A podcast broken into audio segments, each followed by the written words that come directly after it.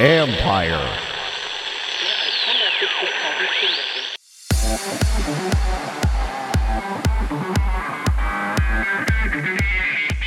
The maturation of betting content continues. How we program things um, for the fans that we know. And the fans that we know are betting customers that we have. We have the biggest horse racing betting database in the country from an online perspective. We have the biggest uh, sports betting database in the country from, you know, from the FanDuel standpoint. That's Kevin Grigsby, Senior Vice President of Television at FanDuel, where finding the right balance for bettors of all levels is the goal. This is the Future Sport Podcast. I'm Bram Weinstein.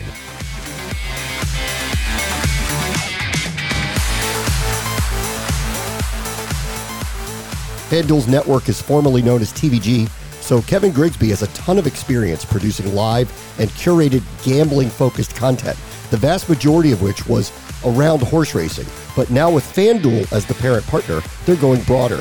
And this conversation leaned into the future of what sports content will be.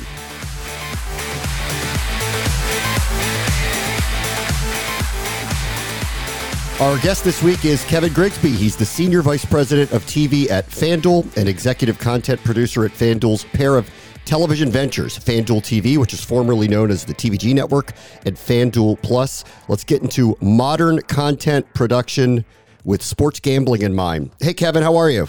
Hey, Bram, I'm doing well. Thanks for having me. I appreciate it. Okay, let's talk about what's going on here in the here and now in the news of what's happening with FanDuel, which is you're now used to be TVG, it's FanDuel. You just hired Kay Adams, who's a major prominent host off of the NFL network, to be kind of a lead host at FanDuel. Kind of take me through the maturation of what you guys are trying to build right now. Yeah, so on September 1st, about a month ago, we we uh, we flipped TVG, which was the all horse racing network, uh, 24 7, 100% uh, horse racing, uh, always showing horse races from around the world. Uh, on September 1st, we flipped the TVG television network to FanDuel TV. we changed the brand from TVG to FanDuel because of the strength of the FanDuel brand and because of sports betting being legalized in the country and how it's scaling across uh, by state, state by state. Um, we just found that that was a, a, more favorable position for us from a content perspective. And in doing so, in flipping the brand from TVG to FanDuel, uh, we're diversifying our programming wheel uh, to be uh, not 100% horse racing anymore. It's going to be less. Uh, and uh, we are building the programming wheel as we speak. Kay Adams now stars in a Monday through Friday show for us called Up and Adams at 11 o'clock Eastern um, in the morning. Um, that's just one content offering that we have that is diversifying our programming wheel.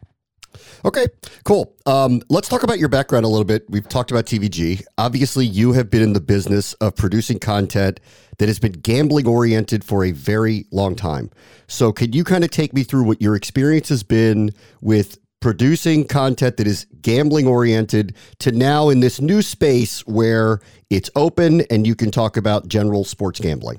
Yeah, so uh, uh, look, I was producing news and sports in Los Angeles at a network called KTLA Channel 5. I was doing Dodger games and Clipper games. Uh, I was doing uh, news at 10. Uh, that, that was my job before uh, the horse racing network was beginning to launch, and that was TVG, and that was 23 years ago. Um, and at the time, when I was doing that local news here in LA, I was someone that was very interested in sports betting. Um, and I would occasionally go to the horse races, and, and, and purely from a betting standpoint, that's why I went to the horse races. And so I, I found um, sports betting and, and horse racing betting to be really interesting to me, and I wanted to get into it a little bit more. Um, and that's why I made the jump from local news to TVG to help start the network. Now, at the time, in you know, in 1999 when I made that jump, I, I thought legalization of sports betting was going to be around the corner. I was about 20 years too early. and so I've had to, I had to work at TVG yeah. for uh, all the way up until 2018 until uh, the, the U.S. Supreme Court uh, legalized sports betting at a state by state level. And so for 20 years, I, I, I, worked at TVG as a producer and senior producer, vice president of programming, and then eventually executive producer. And then FanDuel came into our world in 2018 when our parent company bought them. Um, we started diversifying our programming wheel a little bit then with a with a show called More Ways to Win with Lisa Kerney, who yep. was on Sports Center for many years.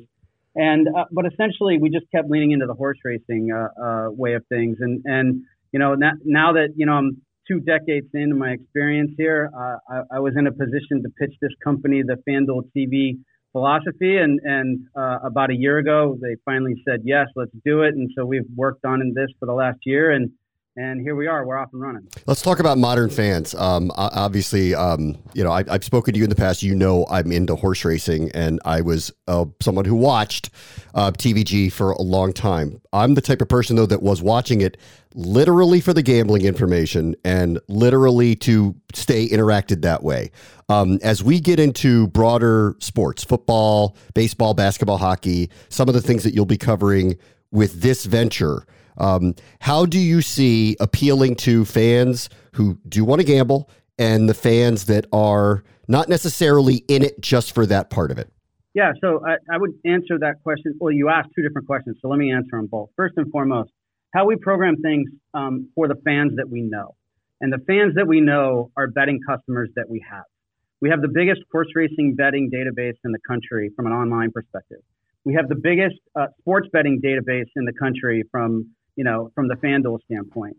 We know what drives those customers. We, we, we are able to touch those customers each and every day and ask them what they want, and we listen to what they want. Uh, we, we ask them what moves the needle in regards to their wagering activity, um, what gets them to make the jump, what gets them to make more jumps, what gets them to make bigger jumps. And essentially, I take that feedback and I, I, I form our programming philosophy around that intel. Um, so I, I do a lot of our programming based on what our customers want because our customers are our viewers and, and, and obviously if I could talk to them and, and, and keep them in, in our ecosystem, it's just a, it's a phenomenal flywheel effect. Now for the general fans to your question, how do I appeal to the general fans?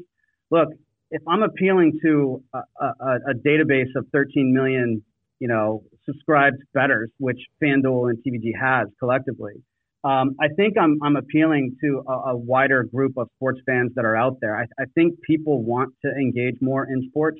Um, and if wagering can be that engagement trigger, that, that's something that I think we're well positioned to turn around and do. Um, look, I, I can equivocally tell you, uh, Bram, when you are announcing uh, the, the, the Washington Commanders games and you're doing the play by play, people are listening to you and watching those games on not FanDuel TV. I get that.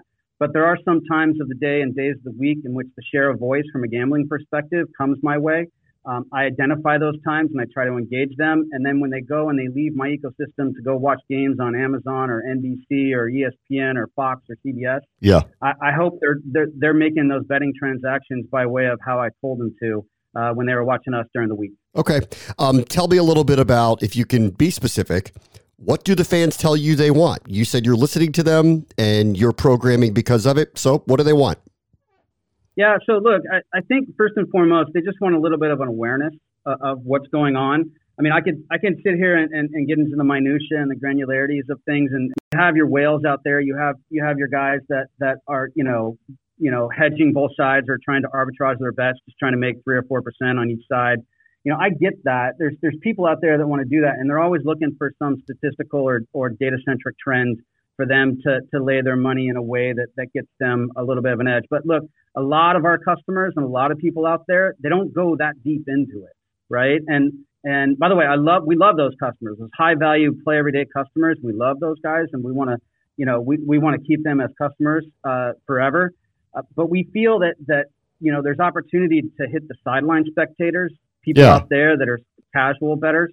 And and the first you know the first thing top of mind for us from a programming perspective, we just have to make them aware uh, of what's going on. Hey, look, the Thursday night game is this, and you can bet this game. You know, while watching it, you know, a simple play. Here, here's the the money line uh, for that game. Here's the spread. Here's the total. Try to explain the total to them. If you're into a specific player and you play daily fantasy and you're used to having players try to perform on an individual basis, we do have individual player props and we try to get into that from, from a narrative perspective.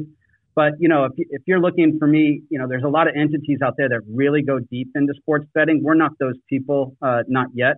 Um, not with the majority of our programming because we do feel there's a lot of people out there that are new to sports betting and we yeah. just sort of want to ease that entry point into it more than anything else by giving them something that's not too complicated. Yeah, I think that's what I was most curious about. Clearly, with FanDuel as a brand, um, here's something that's been extremely appealing to a large swatch of fans based mainly on fantasy sports for a very long time. And now we're integrating sports gambling, and here you are as an expert in terms of producing content that was literally based around gambling.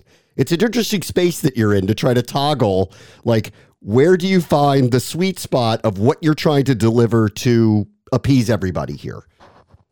Yeah, and look, it's that sweet spot that you talk about. That's why I left that job from KTLA 23 years ago. finally here, that sweet spot, right? Yeah. Um, you know, how, how do I find that sweet spot? It's a, it's a little bit of test and learn. It's a little bit of doing what what what uh, I see uh, in regards to, to ratings um, and and viewership consumption and and how people watch and when they watch and when they leave and then looking back and seeing, all right, what did I do there that I lost, you know, 25,000 viewers and you know, what did I do there that kept those those 50,000 viewers from from changing the channel or or jumping off the platform? Um, you know, so th- it's a little bit of a mix between data, it's a little bit of gut, a little bit of historical, you know, uh, context that I've that I've gained over the last 20 years in, in doing this with the gambling, yeah. programming with TV and horse racing. Um, you know, but you know, additionally, there's there's there's trusted people whose opinions uh, I really value within this this company, whether it's on the TVG side or on the FanDuel slot side, or you know, even our parent company, global uh, betting company Flutter which owns Betfair and Paddy Power and, and Sportsbet, global betting leaders in other countries. A lot of learnings. I, I pull a lot of books off the shelf and I, I, ask, you know, people who have experience in this space how it's worked in other parts of the of, of the world uh, to try to form my opinions about what I think is best. And then when we go and try what we think is best, we're really good at failing fast, or we're really good at doubling down if we see success. This episode is brought to you by Chalk and Dog, which brings together the vast experience and expertise of two of the brightest agencies in media, sports, wagering, and gaming. With deep roots in the UK and the US, the agency offers expert guidance in everything from market entry to market expansion for startups as well as established global brands powered by best in class communication and creative experts. Chalk and Dog has vast international experience and delivers results oriented, tailor made solutions for B2B and B2C organizations. Let me ask you about the two screen experience because I'm sure it must really be wheelhouse for what you guys are trying to build. For years and years, I've been, as I said earlier, a customer of TVG. I would bet through the app. I might watch the races on television because it's a bigger screen, but I'm interacting in multiple ways with TVG. Um, FanDuel seems to offer a variety of opportunities to interact with what you're watching potentially on a big screen to what is in your hand and on your phone. And how are you guys thinking about marrying the content with the gaming, fantasy, gambling aspect of the modern sports experience? Yeah, so uh, great question, and I, I, love when people ask me this. Look, for, for many years, Bram, I, I was called the TV guy. Um, just at this company, I'm the TV guy. I'm the TV guy. I'm the TV guy. Um, you know, over the last four or five years, I, have sort of asked people to drop that title of mine and, and, and that sort of that, that tag because I, I'm actually a believer in the entire video spectrum. Um, and that video spectrum includes linear TV that you see on cable and satellite, but it also involves being on streaming services like YouTube and Hulu and DirecTV Stream and Fubo. Um, it goes as far as being on over the top platforms like we are with FanDuel Plus on, on Apple, uh, Amazon, and Roku. And, and, it goes on to digital and social platforms as well, which is something that we do uh, every single day. We cut up our content and we place it onto digital and social platforms. And then eventually, uh, you know, once once our product team is done building a, a betting app um, that serves, uh, you know, millions and millions of betting customers, and, and it's an always-on proposition for them in that, you know, we have state launches all the time, and so the product team needs to make sure that we're ready on day one for a state launch. At some point in time, um, we're going to be ready to be able to integrate content into the betting platform. It is on the roadmap. It is something we're taking seriously. It's something I'm planning to do, um, and we're talking about to have a little bit of a you know a triangle next to each market on on the betting app for you to be able to consume a 30, 45 second, 60 second preview of of said uh, game. You know that sort of previews how you should bet that game. We have aspirations of doing that. We will be doing that, um, and so you know, to your, to your question, I'm just a big believer in the entire video spectrum, and that's how I go about my day uh, with the group that we have here in Los Angeles creating content. Um, let me ask you about your bread and butter then. Now that you have this new partnership with FanDuel, do you see any changes with presentation of horse racing down the road now throughout this partnership?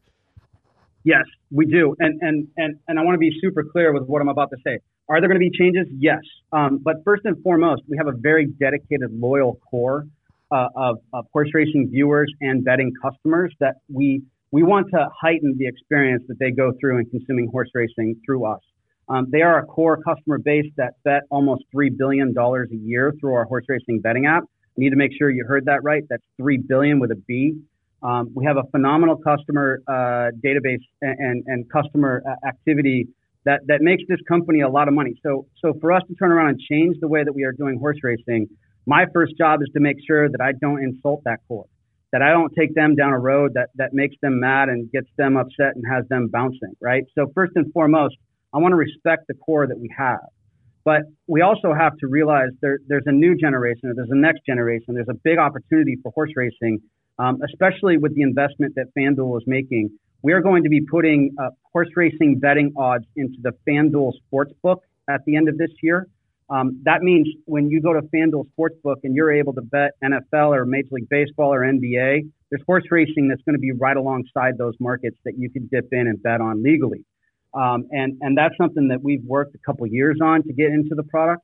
And when we go and we do that and we launch that brand in a couple months, I have to package up horse racing in a way that, that, ent- that lowers that entry point, that, that allows that sports betting fan or that sports betting customer to see horse racing in a way that, that doesn't scare them off and it doesn't doesn't intimidate them. Yeah, horse racing is an intimidating sport upon you know first glance. It, it's tough whether you're looking at past performances or looking at odds that are fractions as opposed to, you know, sports betting odds or decimals.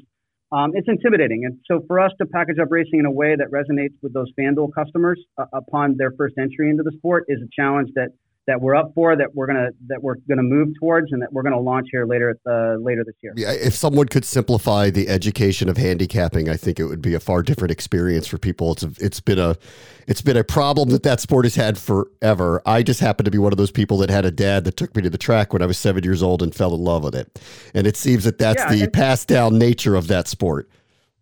Yeah, and look, uh, and, and these sports bettors, they, they haven't had that opportunity that you had with your dad because if they did, they'd already be in my ecosystem and yeah. they'd already have been there, right? But what, what I think is like if there's a single, like if there's a north star for me to sort of point at in regards to the sports bettors to try to get them into the sport of horse racing, once they do get here, I need to help them win. I need to help them win. And, and horse Good racing, luck with that part. I know it's hard. It's very, very hard. But Bram, you know, it's funny how in horse racing, as a horse racing better, you and I like we don't bet even money shots because you know we just don't want to be a chalk eater. We don't Correct. want to be a guy that always favorite. But for someone that's a sports better to come in and, and get plus 100 on the favorite in a horse race and win after two minutes, like that, there's some fun for them for that yeah. because they're so used to like laying minus 120 or minus 130 on the favorite in the game and having to wait two hours for it to end right? So so that's that's sort of a strategy that we're going to take here early days and trying to get the fanduel sports better to to sort of gravitate to horse racing. It's fun. It's fast. It's, oh my gosh, like you can get some great value with with your money in betting the favorite, and yeah. the favorite wins thirty three percent of the time. That's right. Uh, yeah, and, and there is no football game where you're getting five to one on the underdog unless they're a fourteen point underdog, and you got to wait three hours to find out if that actually is going That's to happen right. or not. Um, okay, let me ask you a broad question then. All right, so here we are. We're in this space. The Supreme Court has overturned things. States are turning. Uh, we are getting more and more and more incorporated gambling content that's out there. As you are watching the rights holders right now, what is your expectation with inclusion of gambling content into the linear broadcasts, or well, not even linear anymore, but the major broadcasts of the games that we're watching?